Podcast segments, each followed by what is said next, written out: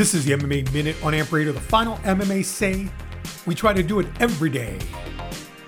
In prime time, brought to you by Alphabolics Test Reaper, the best testosterone booster on the market. It is lab tested in an FDA facility and no post cycle is needed. Use promo code Unstoppable20 to get 20% off your order. In top MMA news, big news here, as Khabib Nurmagomedov will indeed fight Tony Ferguson in April.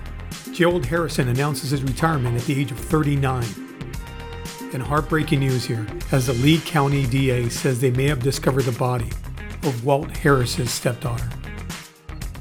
And that was the MMA Minute on Amp Radio, the final MMA say. We try to do it every day, even with a heavy heart, in prime time. And like that.